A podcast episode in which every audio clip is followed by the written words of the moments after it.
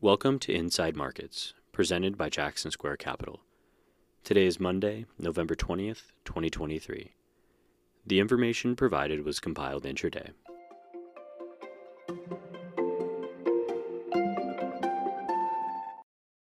US equities are higher after the S&P 500 finished last week just 1.4% away from its year-to-date high.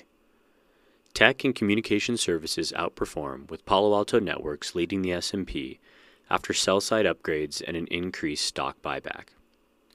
Shares of Boeing and Penn Entertainment are also helped by sell-side upgrades. Megacap tech mostly ticks higher with Microsoft an assumed beneficiary of the OpenAI saga while energy stocks rally on rising crude prices. Shares of Bristol Myers Squibb trade lower on concerns for its blood thinning drug after Bayer canceled the trial of a competing therapy due to lack of efficacy. Paper companies, regional banks, and consumer names are generally weaker. Caterpillar also ticks lower in sympathy with Ørsted after the company issued a rare profit warning in London.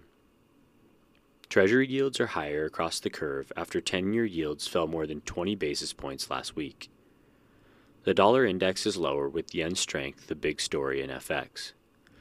The dollar index is now trading below its 200 day moving average on speculation the Fed is done with its rate hike cycle.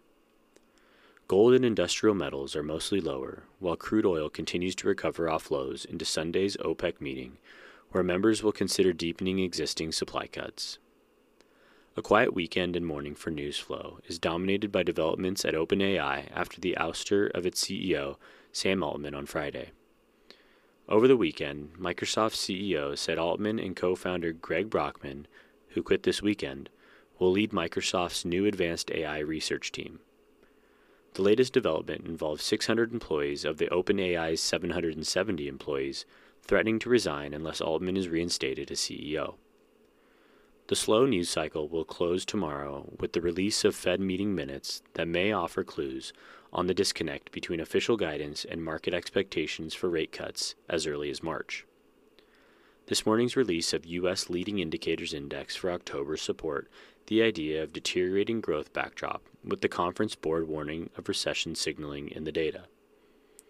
Other macro data this week includes weekly jobless claims on Wednesday and flash PMIs due Friday weekly claims data will attract outsized attention given last week's uptick and two year high in continuing claims.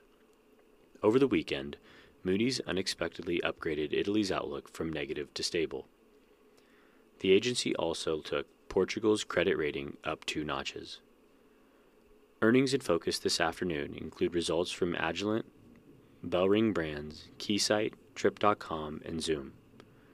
More retailers are set to report earnings tomorrow morning, with Lowe's, Dick's, Best Buy, Abercrombie, and Nordstrom on the schedule, while tomorrow afternoon brings results from Autodesk, HP, and NVIDIA. Investing in private offerings like equity, credit, and real estate can diversify your portfolio and potentially lead to higher returns. To learn more about how you can receive institutional access to private markets, email hello at jacksonsquarecap.com.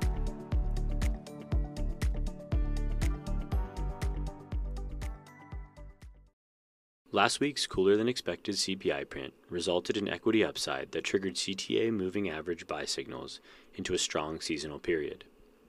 The S&P advanced 2.2% last week, while the Nasdaq 100 gained 2% and Russell 2000 5.4%. The cooler inflation print increased conviction that the Fed is done with its hiking cycle. Outperformance in the Russell 2000 follows the idea that small cap companies utilize more floating rate debt and tend to be more labor intensive than large cap companies. Last week's retail sales number also came in better than feared, which helps support the growth without inflation narrative for now. The drag from tight monetary policy will continue despite an increased likelihood that the Fed is done with its hiking cycle. One year real yields remain highly restrictive at 315 basis points. The Fed continues to shrink its balance sheet, and fiscal supports will fade further in 2024. The consumer is slowing, but has yet to turn outright weak, and labor market activity has also been slowing, with an unemployment rate on a recent upward trend. Slowing job growth should allow wage inflation to moderate further, which would allow core PCE, the Fed's preferred inflation measure, to slip below 3%. Unfortunately, core PCE that sits below 3% but above the Fed's 2% target will likely result in continued tight monetary policy. In this scenario, the Fed doesn't hike but waits for a supply shock or recession to do its work by pulling core PCE to its target. Although it's difficult to distinguish a normal slowdown from the early stages of recession, we expect markets would begin to reflect an increased probability of recession when monthly payrolls growth slips below 50,000.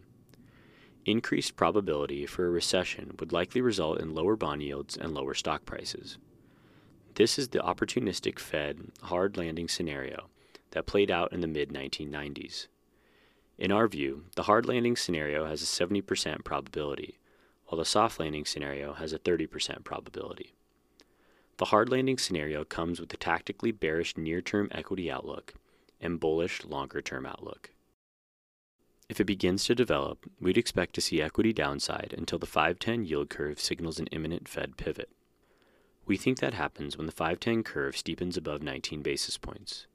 For now, the soft landing scenario is the predominant narrative with near term performance chasing likely to continue until mid December. Jackson Square Capital provides investment management and planning for high net worth individuals and their families. If you'd like to know more, please visit jacksonsquarecap.com.